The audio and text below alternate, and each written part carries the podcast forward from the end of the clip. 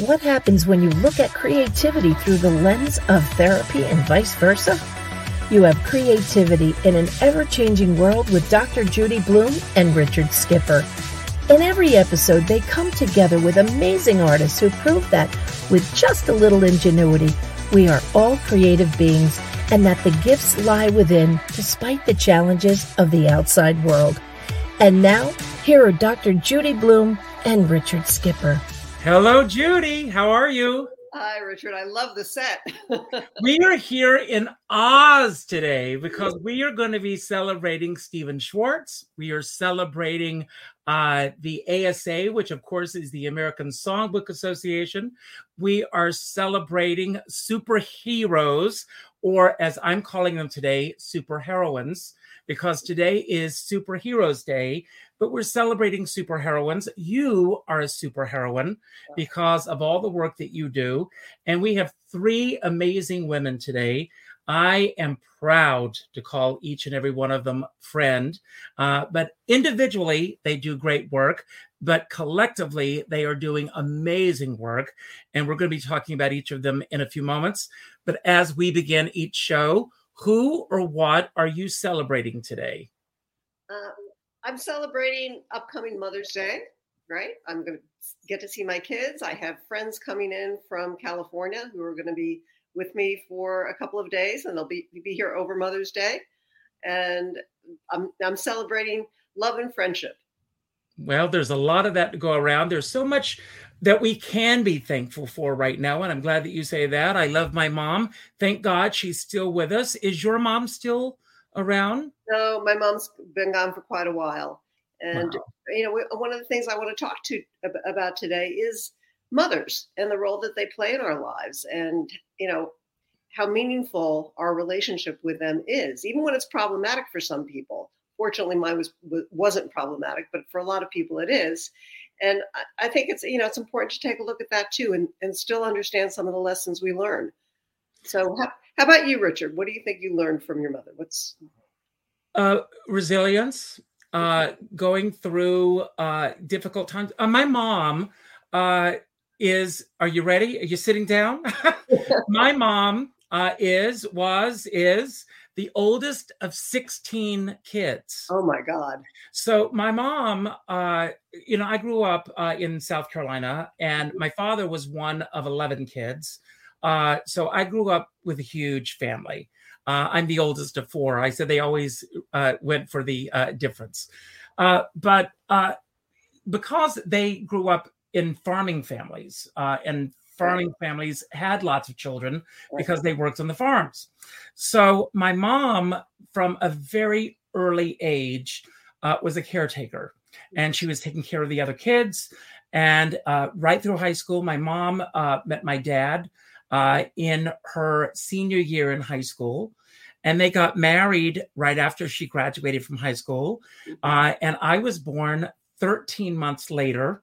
And uh, so when my father passed away, uh, which was 20 years ago, uh, it was the first time in my mom's life that she was on her own. Mm. Uh, so it uh, so kudos to my mom, uh, who thank God she's still with us, and I learned a lot from my mom. So yeah, yes, yeah. but I, you know, I, each day I pick a word that I like to focus on.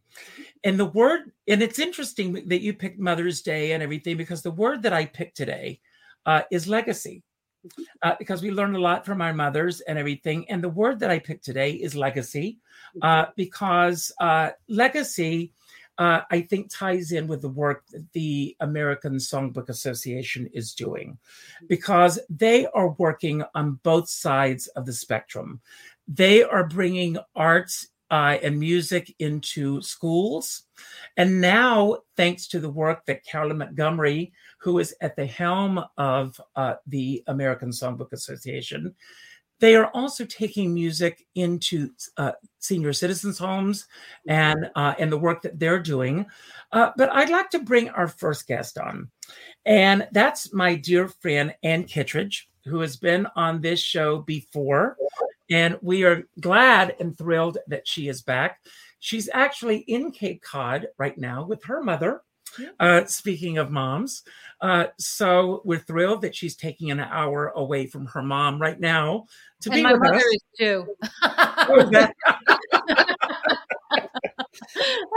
so, uh, first of all, there's so much that you are involved with, Ann. Uh, I will say this Ann is truly one of my favorite friends and dearest people on the planet. Uh, we are constantly checking in with each other uh, and uh, bouncing ideas off of each other, uh, good and bad.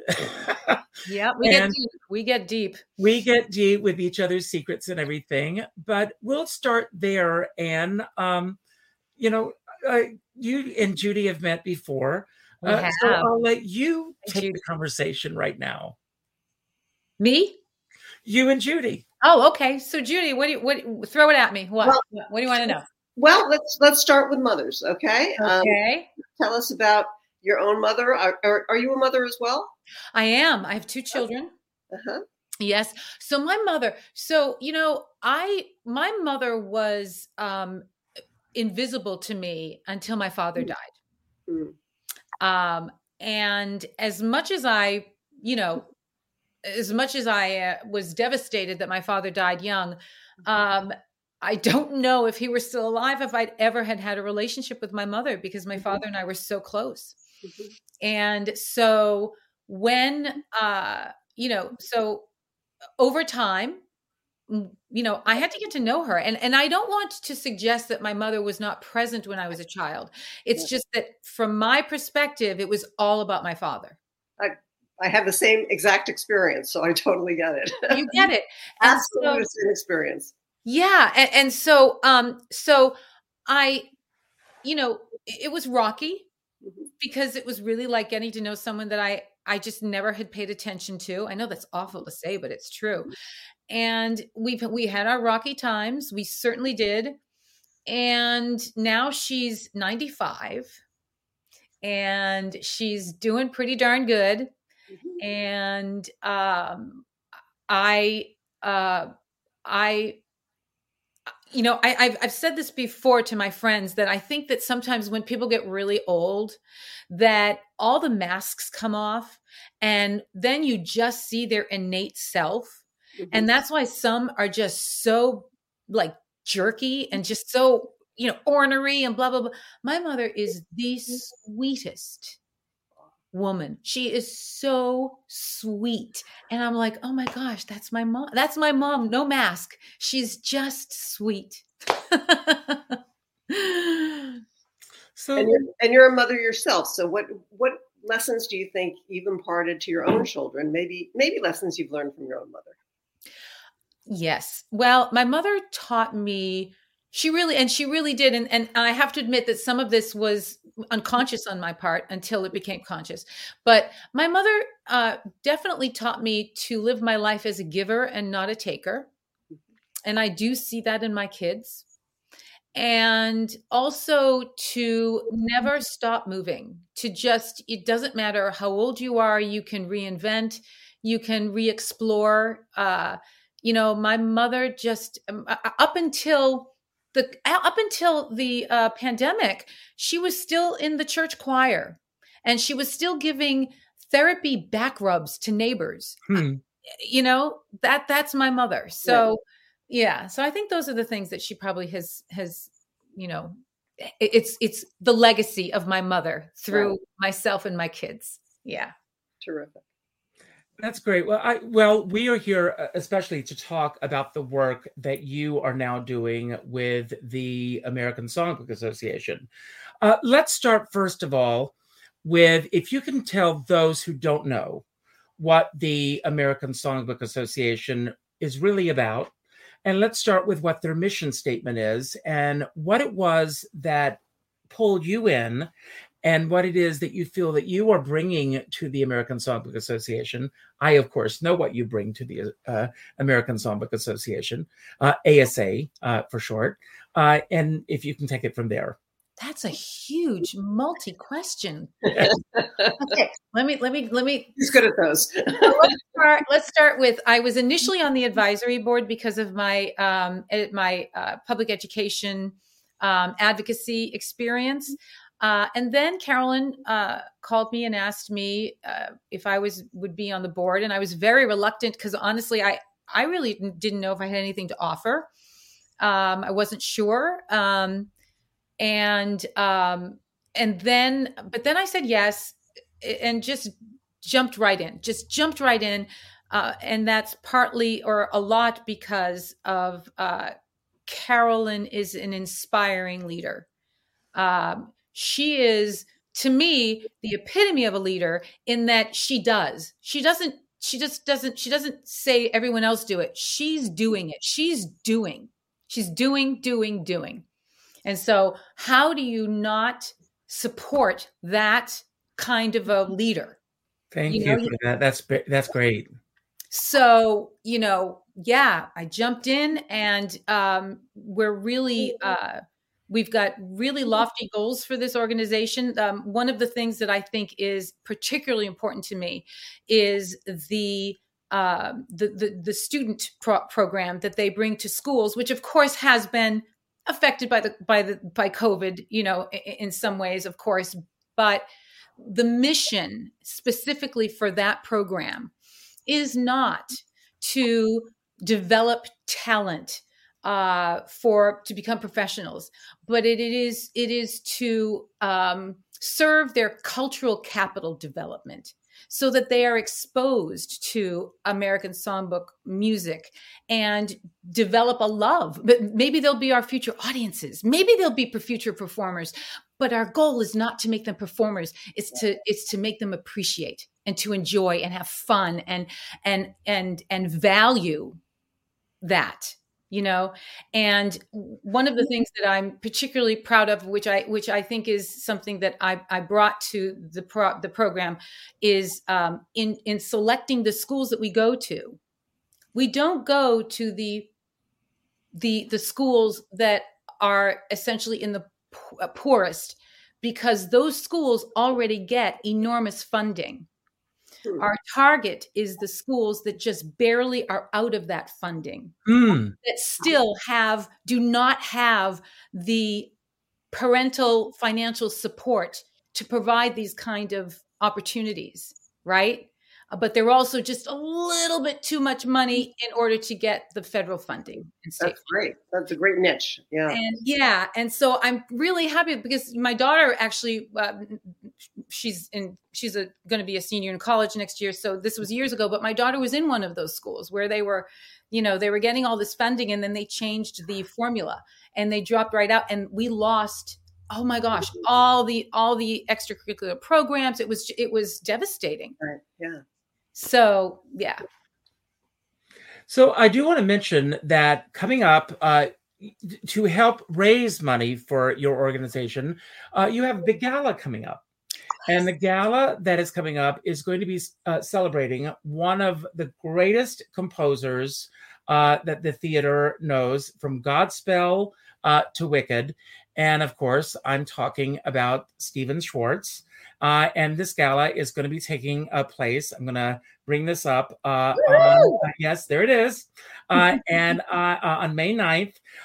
and just to tell you about some of the names that are going to be part of this Ann Harada and Teri Ralston and Jason Gra and, and helping put all of this together uh, is uh, Wendy Scherl. And here she is. Uh, Wendy Scherl uh, is your uh, gala chair uh, person.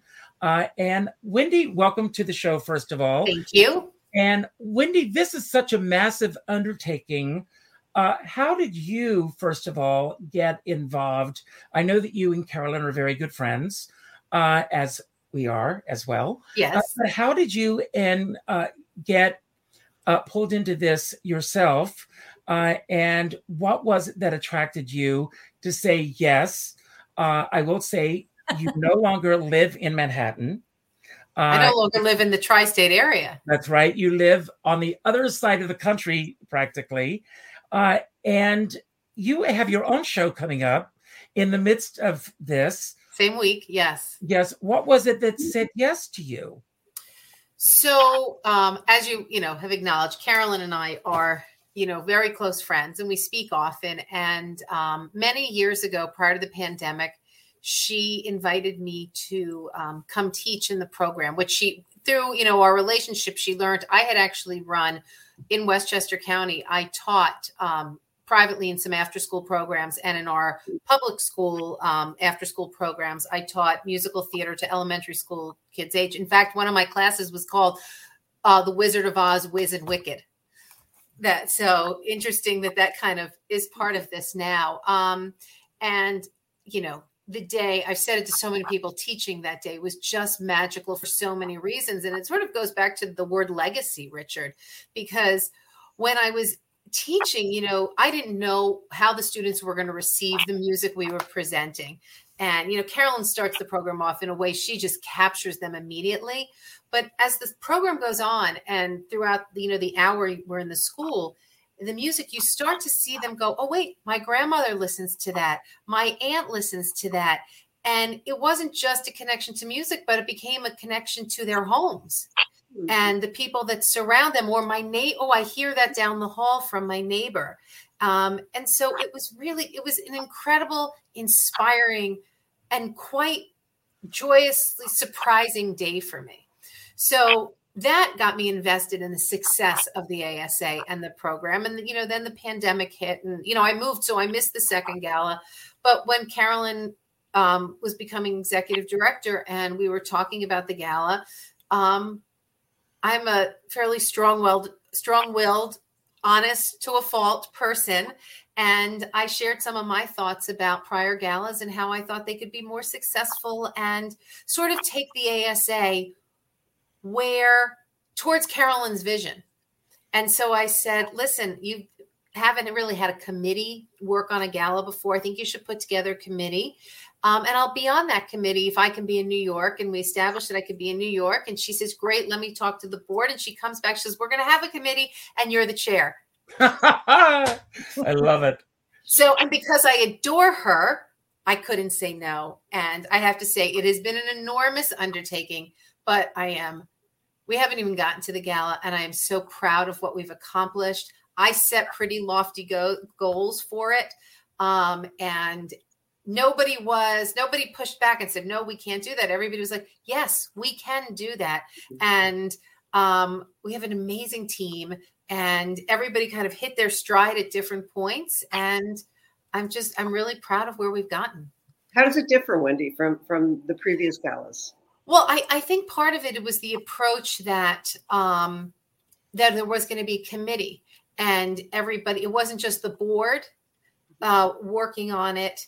Mm-hmm. and there was a group specifically focused on this and we focused on the marketing. We focused on our imagery and being consistent from start to finish. And how does it look different than a cabaret event because you know the american songbook association a big part of their program is cabaret scenes magazine and how do we begin to expand it and one of the main goals was to bring to broaden the audience to make a larger group of people aware of what the ASA is doing. And I have found when people say to me, Oh, what are you doing? Why are you doing this? And I explain it, people are like immediately in because who doesn't want to see arts education in schools right. and especially this kind of music where we're a generation that doesn't, you know, listen, I have two boys and one of them does listen to rap. It's like country music and rap. And, you know, and I argue with my boys constantly, go, you know, rap is actually not music. they will strongly debate me, but I'm just saying, you know, I raised them with all types of music. We've shared everything in the home as I was raised, everything was played in the home. And so I want to see that continue, not just in my home, but in many homes and the exposure, you know, to, for everybody. Well, we're going to bring Carolyn on in just a second so that she knows that we're going to bring her on. Uh, but I want to ask you I mean, we, we call this show now Creativity in a Never Changing World. And you've already established that this gala is being put together differently because you do have a committee in place. Do you think that because we are, this is being put together because uh, we are still going through uh, the world of COVID, do you think that it's being uh, put together in any different way than you would have done if COVID was not in place? The gala itself, probably, um, but I can't. I can't necessarily say what those differences would be because I came into this. Normally, if you're working on an event like this and you're chairing it, your work begins probably 11 to 12 months before the event. Um, I really came in in November. So some of the, you know, some of it was set already. So can I also, uh, can I interrupt and say you came in in November with an expected um, gala date of February that was hmm. rescheduled because of COVID. Got it. Yes. so I came in a few months behind schedule. So they, they, had already made decisions. So I can't I can't speak to whether or not it would be different from COVID. We're obviously constantly reacting to COVID. We change the date, you know, the size of the reception changes, you know, things like that. Um, you know, and, and I think we we could have changes in the next two weeks. Who knows? So what I what I would say is we are flexible and responsive to the situation as opposed to I can't tell you how it would be different. I know what my vision is a couple of years down the road for the event. Um, but right now it's just we're going I'm go, you know we're going with what we have and um, I think all things considered it's been pretty good. It's been a pretty good run. That's great. Uh, that's great. Let's bring Carolyn on. Uh, and uh, uh who you Carolyn, uh, hello. Hi, hi, hi. With all the work that you do, let's uh, Carolyn has had an amazing career uh, in cabaret and theater and uh, as uh, a chef and owning a restaurant, doing all these other things. Uh, Carolyn, what was it that first brought you into before ASA, uh, Cabaret Scenes magazine? What was it that got you to ASA in the first place? You know, it's it's funny. I um I was in 2006. Uh, I had a two year old. Um, I had a restaurant and I had my first really big year in cabaret. I came up with a concept for a show called Reveille.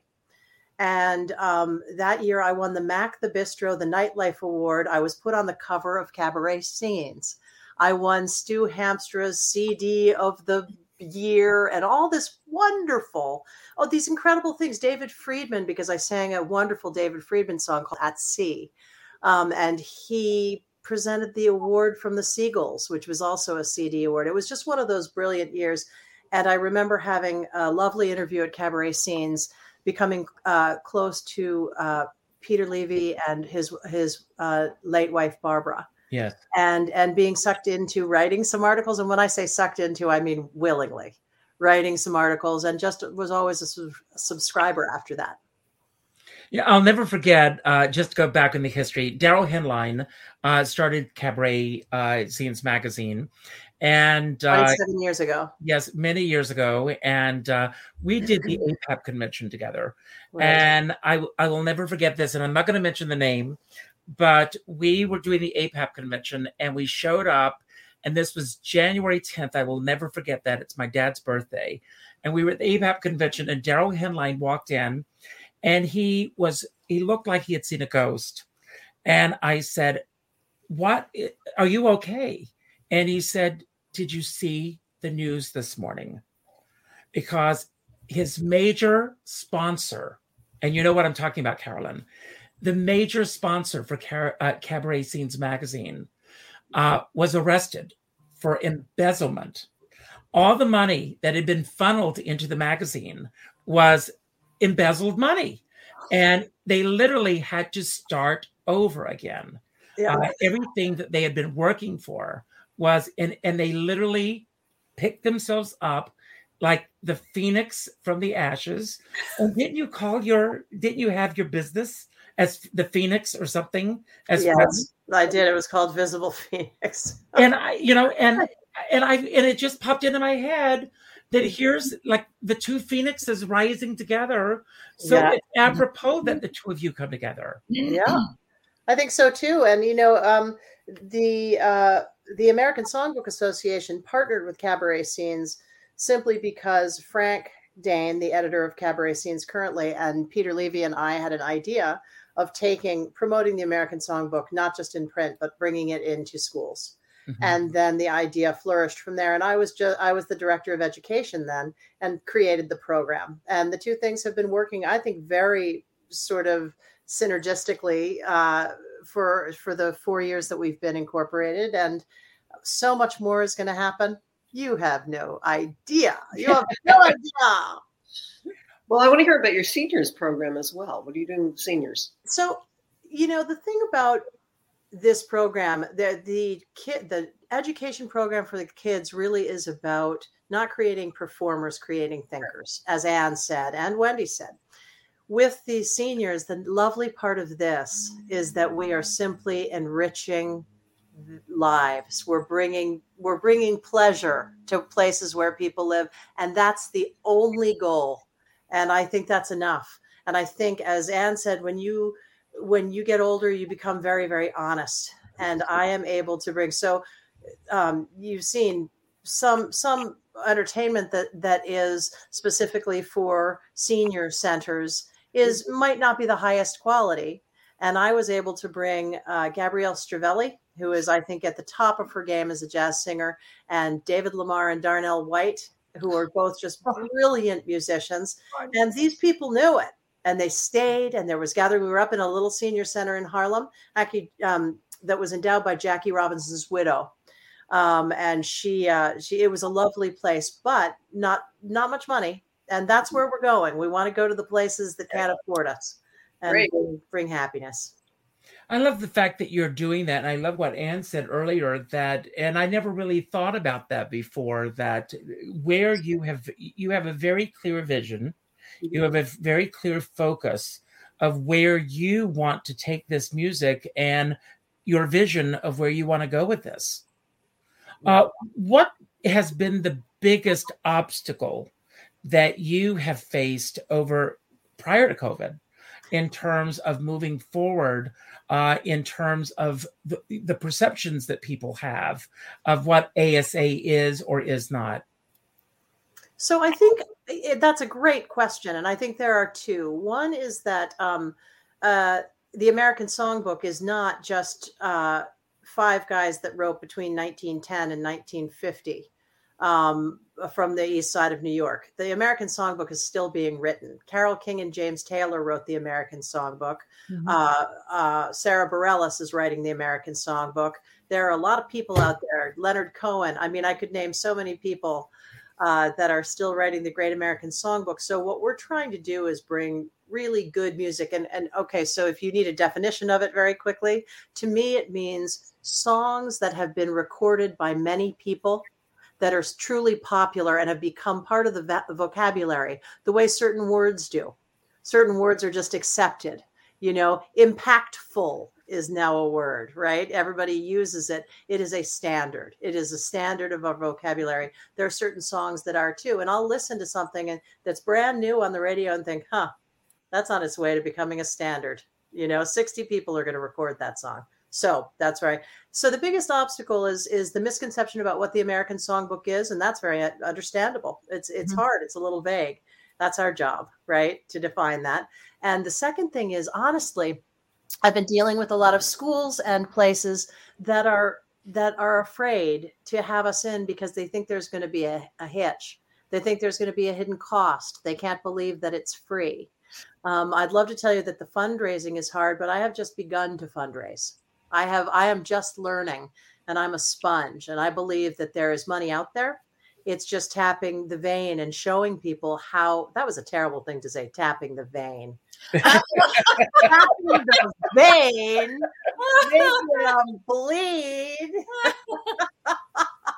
but the, um, what I mean is, I don't think that the fundraising is ever going to be the obstacle. I think it's showing people that what we're doing is really good, getting the metrics out there.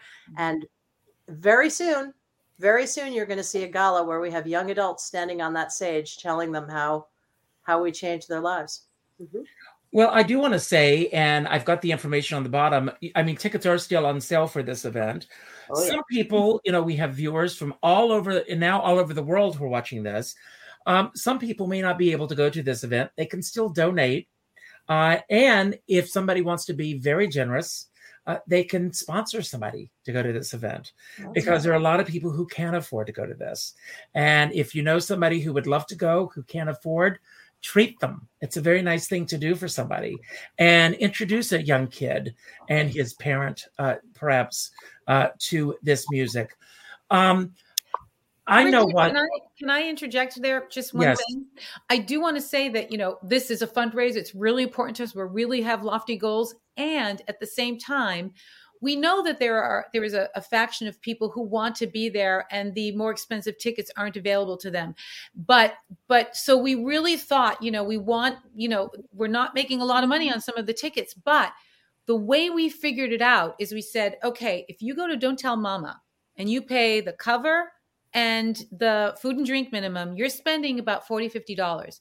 And that's and that's what our cheapest tickets are and and and i want those who who are in that realm of our potential audience to know that we really thoughtfully wanted to put a price point for them that would benefit them and that they could still be there and be a part of what is going to be an incredible evening But Ann, eh, I'm going to go a step further, and that is if you live in Manhattan. Yes yes. if you live outside of Manhattan, it's even more. or the or the five boroughs yes. the other thing that makes this that makes the evening really really special and that our artistic director scott coulter who is also a close friend of stephen schwartz he's making it a little different this year in that this is going to be only 500 people and it's going to be an intimate evening with people whose lives Stephen Schwartz has changed. All the performers that are getting up on stage, they all know him well, and somehow he changed their lives for good We're good. Yes. and and it's going to be like sitting in Stephen Schwartz's very large living room and hearing his friends speak about him and that's an experience that you probably won't ever see again so And this evening is one evening that will never be repeated again. Uh, you know, the big news is Wicked, I'm sure you've all heard, is being Yes. made into a motion picture now. yep And it's being made into two motion pictures. Did you know this? It's Yes, so big, it's Yeah. being, you know, divided into 2 Mhm. films. I love Stephen Schwartz. I've been a fan of his uh, as long as I can remember. Um, and any of you can take this and run with it. But why Stephen Schwartz for this gala? honestly uh, two years ago we wanted Stephen Schwartz. The pandemic hit and we were very carefully uh, we were we didn't think there was a chance we could get him because he is still really he's working all the time. And he's working on those films and he's he's he's constantly out of town. And we just kept sending emails about every three months saying we're still interested. Whenever this blows over we want you and we got lucky he represents music that was happening in the 70s and music that's happening now this is a, the, one of the greatest opportunities to show the American Songbook that we can possibly have. Uh, we're so lucky. We know that he is honoring us by allowing us to honor him. Are you going to record it or live stream or anything like It is it is being videoed, and we have we've had we've been tossing back and forth that we may live stream it. That? Uh, they have the capacity, but it's not terrific. And my feeling is, if we can't make it a beautiful live live stream, I don't want to do it. Mhm. And aren't there also some? Uh, yeah. there Yeah. are also union uh, restrictions, aren't there? Uh, are you dealing with that as well, Carolyn? Not for the live stream, no. For other things, but not for the live stream. Okay. Well, I want to add, I'm going to ask each of you, and I'll start with you, Ann. Um, do you have a favorite Stephen Schwartz moment, uh, a song, Okay. uh, show? I have a Stephen Schwartz story. So um, several years ago, um, I was actually a performer in a tribute to Stephen Schwartz, and uh, very long story short, uh, I was uh, singing chanson, and my microphone went on. It was like a 2,000 seat theater. My microphone went out. The only reason I knew is because I couldn't hear the orchestra anymore. And I'm thinking, why can't I hear the orchestra? I looked down, the conductor's like going like this. Like, oh my gosh, the you know, my mic is out. So, uh, you know, I just went up to the apron and I just instead of any kind of nuance of storytelling, I just belted the thing out. I just belted it, filled the space, stopped the show, I had to I had uh, uh, I had to keep coming back on stage to take bows because the, the audience wouldn't let the show continue. Wow. Um, at intermission, Stephen came up to me and he said, "You know, Ann, now everyone is hoping that their mic goes out when they're out." That's a great story. I love that. So yeah, he's just he's he's just he's a lovely, lovely, lovely. Yes, uh, yeah, absolutely. Uh, what about you, Wendy? Oh my God, there's too many songs to choose. Um, you know, I'm a huge Schwartz fan. I mean, the bake, um, whereas the warmth the baker's wife was my audition, one of my audition songs early on in my career. But I will say I've had the pleasure of doing Godspell um, more than once. Um, and every time I did it, I was given the same song, always thinking it was be something else. And I was, I did turn back, oh man. And I have to say, there is nothing like taking the audience on the ride of Turn Back Oh Man, especially when you get to walk down the aisles and, you know, play with every, you know, man in the audience. It's just, you know, I did it when I was 17, I did it when I was 21, I did it when I was 25. So, um it's really it's quite an experience and probably one of the most fun I've ever had in the theater every time I've done it. That's great. Carolyn? Uh, one of my first regional roles was actually as the leading player in Pippin, and my wow. costume was a red thong and red high heeled tap shoes. I, at the time, was modeling, looked like a million bucks, and my father was in the sixth row center. And he very, my parents are fabulous, as supportive as the day is long. But he extricated himself after the opening number and sat in the back not looking at the audience, uh, not looking at the stage. He listened the whole time and said, "Honey, you've never sung better." He could not see his daughter's butt hanging out on the stage, and I don't blame him. My mother watched, happy as a clam. You looked fabulous, honey. You know, but my oh, that's great. You know, uh, Carolyn, the funniest thing, my father, the total opposite is I'm doing Turn Back, oh man. The raunchier I was, the more he loved it. There you go. And I was such a good girl and he loved to see that side. So I've got a series of questions that I'm going to ask. We're going to play a little round robin thing. Our word for today, the day is legacy. And I want to start with that. Um, and Judy, I'm going to start with you today. Um, uh, legacy of music with you? I mean, is there a particular music teacher or uh, growing up or someone that left uh, an indelible mark on you? Or maybe you have a favorite Stephen Schwartz song uh, that is, you know, that you, that stands out for you? Well, it, legacy for me in music is my dad. My dad was played with the New York Philharmonic. He played um, French horn with the New York Philharmonic under Leonard Bernstein. And growing up, favorite instrument. And growing up, I used to go to you know young people's orchestra concerts with him, and then I'd go back backstage afterwards and hang out with the musicians and hang out with Leonard. You know, um, so that that was my earliest introduction to music. And my dad is who taught me to play piano. Um, and when I was a teenager, I you know uh, studied piano at Juilliard for a while and um, even though I wasn't going to be a classical musician, I didn't play well enough to to actually do it as a career, but you know, love the, the instrument. Um, so, uh, you know, and then uh, growing up again, I grew up in uh, Westchester, uh, and we would go into the city all the time to go to various plays and musicals, so, you know, literally every weekend. Uh, so I grew up immersed in musical theater. That's wonderful. Wow. And I never knew that. That's that's great to know. Uh, and I want to ask you who made the greatest impact on you uh, as far as your musical legacy is concerned growing up? Yeah, it would have to be my father because um, I was so uh, uh, I was such an introvert, uh, and he he really um, saw something in me that I certainly didn't and uh, never forced me. He wasn't a stage dad or anything, but he just saw something, and uh, uh, and he, yeah, he's he's the guy. That's great, Wendy. Well, an original answer, but it would mainly be my father. But um, you know, we sat around the piano singing on the weekends. But you know, there's so many musical influences from my family. My grandparents took me to actually all three of my grandparents took me to see my first opera when I was actually saw my first opera um, at the Baths of Caracalla when I was seven in Italy. Um, my grandparents and my one of my grandmothers took me to the Met every year. I had an aunt that volunteered with ABT and the Met, so she took me to dress rehearsals for everything mm. every year. Um, obviously, I grew up in New York City, so we went to the theater all the time. You know, I saw original cast of Pippin. You know, I'm doing this Marvin Hamlisch show. I saw the original cast of A Chorus Line when I was nine years old. So, I mean, you know, I've been blessed to see some of the most amazing. You know, I saw the Pajama Game with Cab Calloway.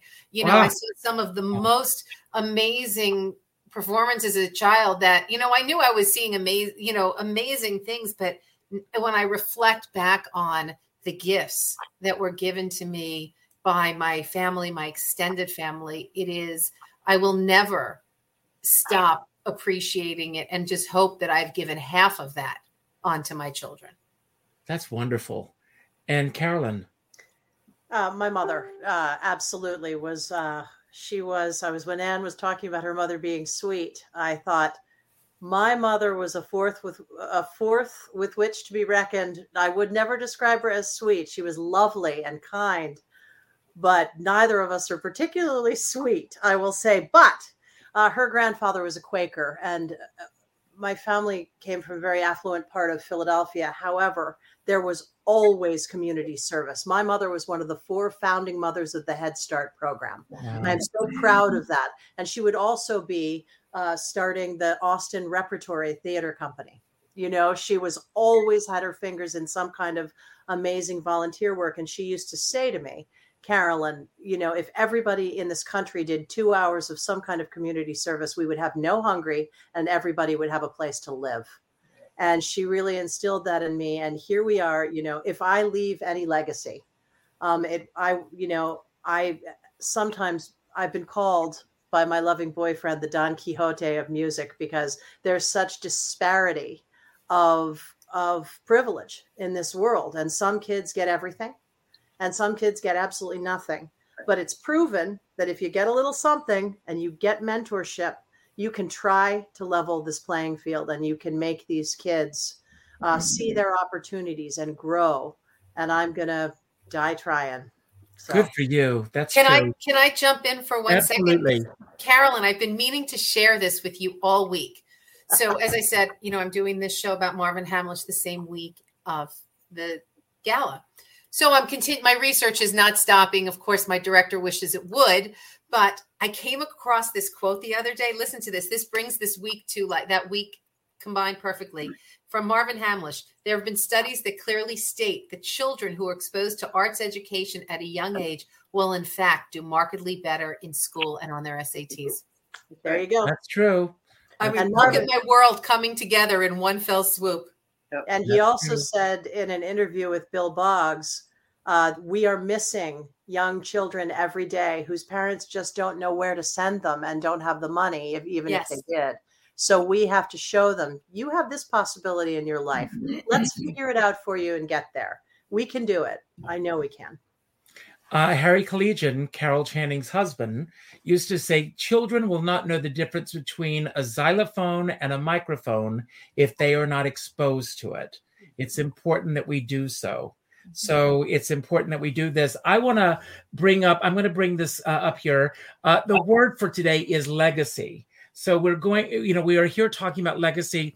Uh, Danielle, who is watching the show here, came up with a wonderful idea. She said some of our viewers uh, can uh, offer to uh, donate giveaways. And uh, Lisa uh, Rodrigo heard this and she donated our giveaway for today. And this, as I mentioned earlier, is the book Defying Gravity the Creative Career of Stephen Schwartz from Godspell to Wicked. It's an amazing book. I have the book, and it is absolutely the definitive book on Stephen Schwartz. And all you need to do to be eligible to possibly win this is to put in hashtag legacy. If you have a question for anyone on our panel today, you can even write the question with hashtag legacy, and we'll try to get those uh, questions. Uh, so please do that before the end of the show. Um, I pull up a random question and I'm going to modify today's question uh, because it said, What's the biggest purchase that you've ever made? And I'm going to modify this question and I'm going to start with you, Judy. And instead of asking, What's the biggest purchase that you've ever made? What's the biggest purchase that you've ever made when it comes to music? And that could even either be a concert tickets or uh, an album that you bought. Uh, anything having to do with music. What's the biggest purchase that you ever made when it came to music? Uh, probably buying a grand a, a baby grand piano was the biggest purchase I ever made. When, when my uh, kids were growing up, I wanted them to learn piano as well, and so so bought a really lovely baby grand, and uh, they both learned how to play. And what about you, Ann? So can I? You, is investment and purchase? Uh, it's the same thing. Yes, absolutely. Well, it would have to be the album that I'm that I'm going to be releasing at the end of May. Um, put a lot into it. I did crowdsource, and that was wonderful, but it wasn't enough. And uh, and I'm bringing it up. Here it is. and uh, it's it it it has been one of the most incredibly rewarding and thrilling experiences with Paul Rolnick at the helm and uh, Randy Klein at Jazz Heads, uh, who's my record label now. Um, it's been an extraordinary investment, and I'm very happy. Whatever happens with it, I am so happy. you, uh, Ann, make sure that I get all the information so that I can put that on the YouTube channel for this so that it's all there. Thank you. Uh, Wendy. Well, it would be a toss up between both of those answers. Um, it would either be our piano um, or um, my CD as well. So um, I, I, it probably, I don't know. I actually don't remember, but um, they're That's both here. They're both in my lives. So you've got a new show coming up. So I do. We'll plug that right now, uh, May 12th and 13th. And uh, I think, Carolyn, I think you and I have a date coming up. We do. so we're going to both be there. I can't wait. I'm Yahoo! I can't wait. Yes, I'm looking forward to that evening. Uh, what about you, Carolyn? What's the biggest investment that you've made? Well, you know, I was going to say years ago, I had all of my, um, a ton of my music charted, and it cost me quite a pretty penny. And I mm. saved up for about a year and had my charts done. I, I can write my own charts. I went to music school and I can write charts, but they're not good. Um, they're not. They're just not as good as you know a John Weber chart or he did he did a tremendous number of them but actually it's my cds both of my cds uh, reveille and visible mm-hmm. phoenix um, they were they they are labors of love i'll tell you and money. So i feel your pain ann i feel yours wendy but i'm thrilled to listen no to pain no pain. Yeah. it's, it's so rewarding. There's no yeah, pain. Good. So my next question, and this is for uh, Ann and Wendy and Carolyn, and I'm going to start with you, Carolyn. Um, what is the lowest low that you have experienced when it comes to your art over the past uh, two years because of what we've gone through and what has gotten you through it i think um, i when the pandemic hit i had two live performances every week i was going to hotels and singing to complete strangers mm-hmm. and having tremendous success because they were complete strangers once and the next week they came back. And it was really fulfilling because in the world of cabaret, often you have a lot of friends coming and filling your audience. This was a brand new group of people, and I work. I was working new. I was spreading my wings professionally in ways that I never had been able to. Um, and then it all ended in a day. Uh, I missed it terribly. It was very depressing not to be able to do it. And what got me through it? Uh, counting my blessings I have a, a beautiful child son. He's not a child anymore, and even He's a dog. Child. I, child. and a dog that I adore, and uh, my health, and all of those things. And I stayed in touch with the people that I that I dearly love, um, and I'm lucky enough to have in my life, and it got me through. That's great. And Wendy. Well, you know, end of 2019, um, the CD was on a pretty good. It had come out September of 2019, and it was on a really fantastic ride and it was selling well and it was getting so many getting awards and acknowledgments and so many things were happening and we had all these shows booked and then the pandemic hit and it all ended um, but i don't think that was really the biggest low the biggest low was because i had moved out to arizona i was completely cut off from my creative team and there was no way for us to work I mean, literally no way. You know, um, Carolyn gave me a great gift. I actually did the first Sunday sessions for the ASA, and through I don't even remember what that program was. I did a uh, acapella. Acapella. I did a side by side video with David Friedman um, after I had won the Lamont Friedman Award. But I was cut off from Chris Denny and Barry Kleinbort for about seven months. And then a new program came along called Jam Kazam, and Chris became the guru of Jam Kazam. and he told me what I needed, and he said, "Let's do this."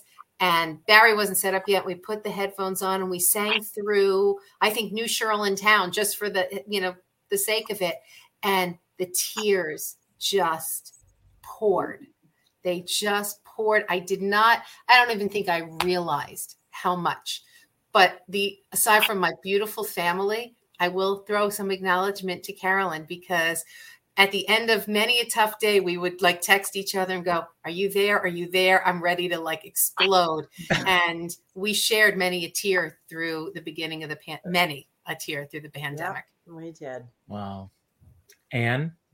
So I, I guess my mine was a little bit more um, self-inflicted um, in that mm-hmm. um, there were there were certain um, environments I found myself in that fed my uh, fear that I wasn't adequate enough to be a performer and you know to have people pay to come and see me perform and all these different things and um, what got me through it was just you know honestly people it's just like this this this life of a spiritual journey of going um you know that's bull it's just bull. It's bull, and I can either choose to uh, feed off it and just keep, you know, uh, feeding towards failure, or I can go, why am I doing this to myself? This is ridiculous. I'm going to create the environment that supports me as an artist, and that's what I chose to do, and that's what I've been doing. And yeah, it's pretty much it.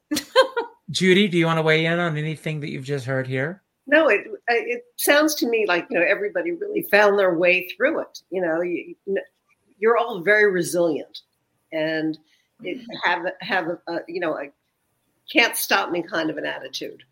Um, so even when you get you know waylaid for a while, you, you come back. You know, you as you know Carolyn mentioned, you you count your blessings, and you look at, at your strengths, and you know you say, uh, uh-uh, uh, i am not. It's not over yet so uh, you know, I think, and we're talking, you know, about you know lessons from we've learned, you know, from our mothers, and I I think probably you know all of the women here have learned lessons from from from their mothers that you don't you know you don't give up. You just you deal with what life gives you, and you keep on going.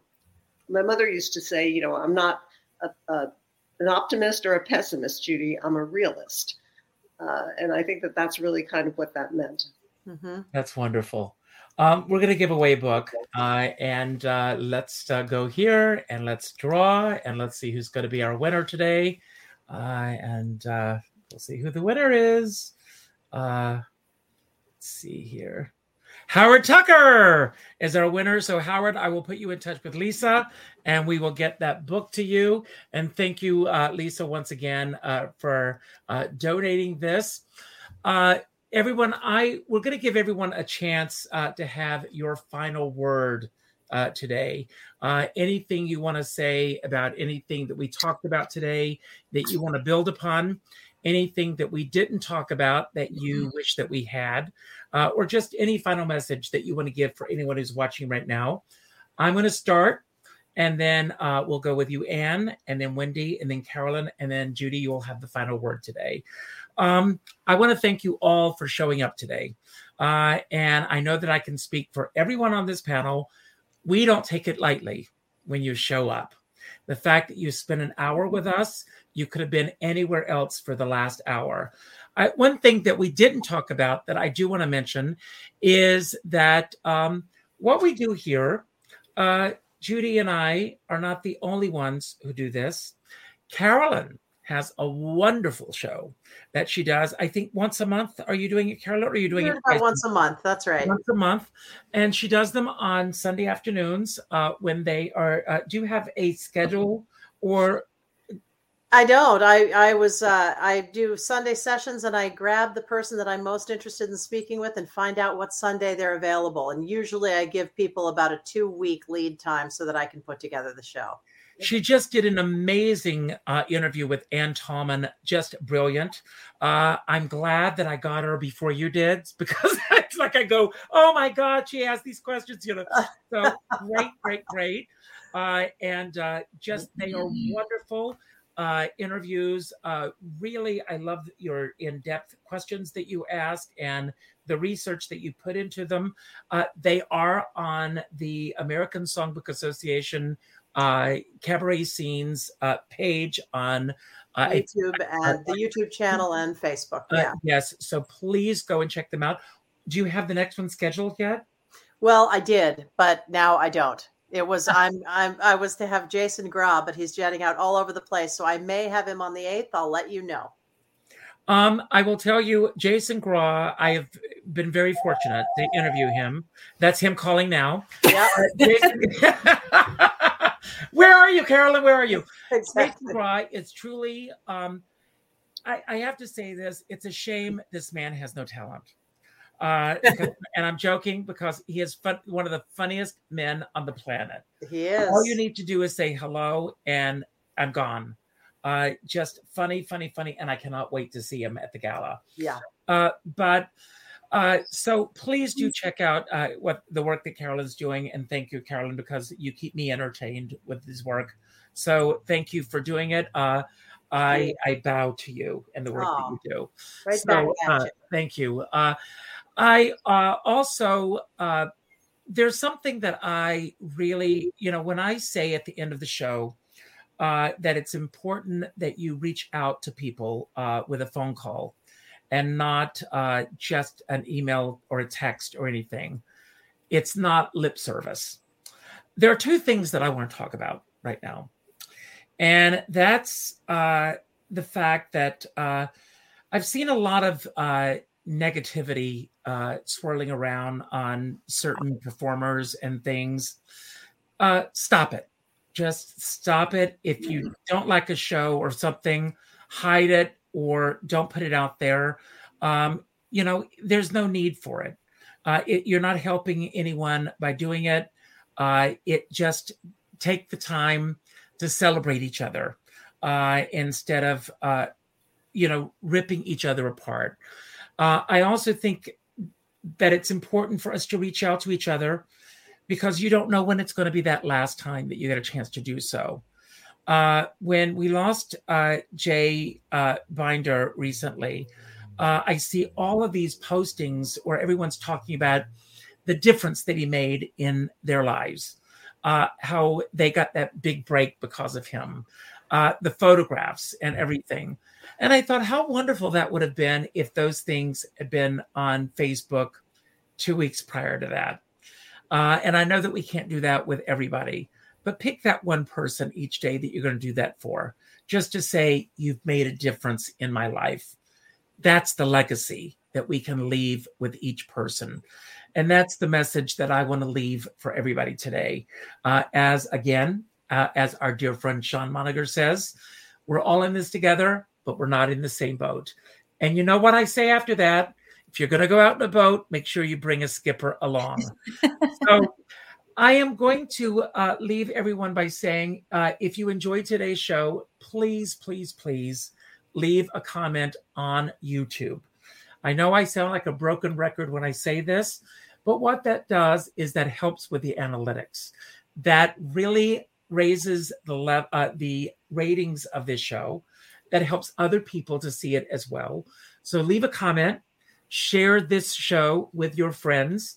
Please, please, please, if you can make a contribution to the American Songbook Association, as you've seen today, they are doing amazing work. Please do so. If you can go on the 12th, Um, I can't speak for these ladies. Ninth, May The 9th. ninth, Uh, ninth, May 9th, May 9th, the 12th Winnie Hill show. Go to Yes. that show as well uh, on the 9th. Go go to both shows. Uh, but go on the 9th. Uh, be there because I would love to see you. And then join us again on the uh, 12th for Wendy show.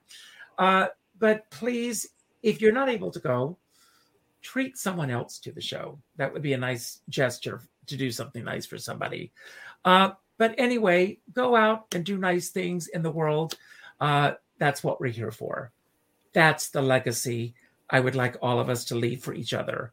And on that note, Ann, I'm going to give you the stage. It's all yours. Thank you all for being here today and have a wonderful tomorrow. Thank you. Thank you, Richard.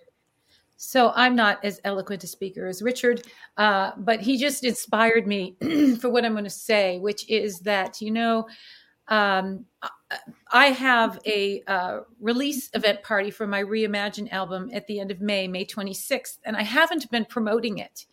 Um, and partly because I've been feeling a little awkward because I want to use any um, any um, uh, influence that I have towards the gala, which is May 9th, which uh, I'm devoted for its success.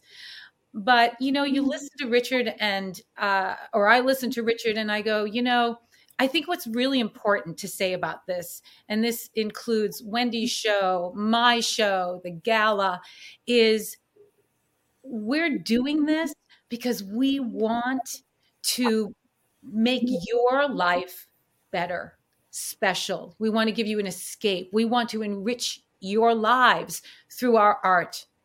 And um, so just know that when we are are promoting whatever it is we're promoting we're we're working so hard to make sure that when you walk into that room that you're going to then walk out of that room feeling refreshed feeling energized um, and that is our goal. And i am so confident that wendy's going to be doing that may 12th and 13th and i'm very confident more than confident that may 9th is going to be a spectacular evening that you will not want to miss so please join us. And if you're looking for something to do, May 26th, we'll be at the Laurie Beechman. That's another show you can go and enjoy. So thank you and uh, have a wonderful early weekend if you can. Bye. Thanks, Ann. Wendy?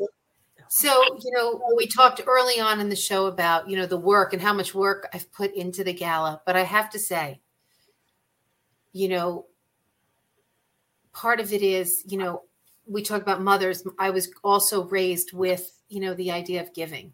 And my, it has been my actual, and I say this in all my posts and I say this to people, it has truly been my honor and my pleasure to be a part of this gala and to do the work I'm doing because what the ASA is doing truly means so much to me that it's not work it's something I love and it's my passion. And so I hope that people really do, if you're listening or you're seeing what we're putting out there, I really do hope you will come because it's not just about an amazing evening of music, which it will be, but what you're doing is passing on to the next generation all the gifts that we've received. And I just hope that you will come and help support that mission and be a part of it with us. Great. Thanks so much. So I I became a slightly verklempt, a little bit uh, teary as I was watching Ann and Wendy speak at the beginning of the show. And I have to say that I get incredibly passionate and focused. And in that passion for the mission of the ASA, um, I think it's very easy when you have a personality like mine to feel alone. Um, and when I sit back and I look, of course, I know I'm not alone. I have an incredible board. I've got good friends women like Wendy and Ann display all the same passions, but in their own unique and brilliant way. And so the team aspect of it is huge. I just want the world to know that because people look at what we're trying to do and they think, oh, you're going to take some music into some schools and it won't do anything. It does do something. We can be effective people. We can change lives. And it doesn't take monumental, astronomic amounts of money. And it, it takes focusing, being passionate, having a team to create a legacy. And I'm so grateful to, pe- to the people that I have around me and Wendy, Richard, Judy, for giving us the opportunity to get this word out. We can be effectual as a world, as a globe, if we work together to do it and if we care. Thanks, Carol. And then you are three remarkable women doing doing God's work. Thank you, Judy. So, thank you for being with us.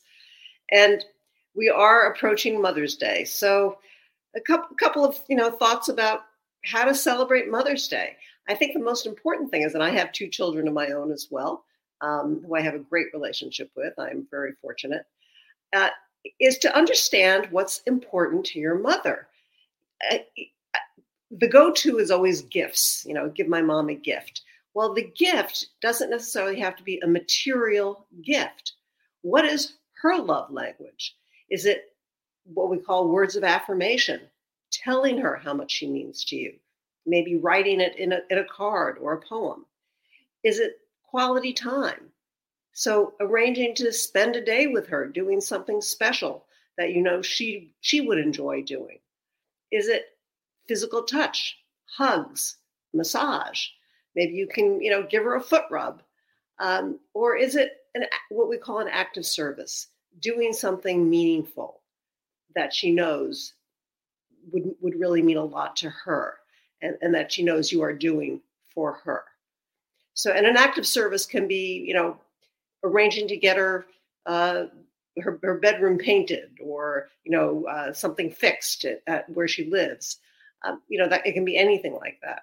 So really thinking about those kinds of gifts. It doesn't have to be a purse or a you know something along those lines. Um, and really understanding that celebrating your mother no matter what your relationship with her might be like is one of the most important things that you could do for you as well as for her. Thanks for being with us and we'll see you in two weeks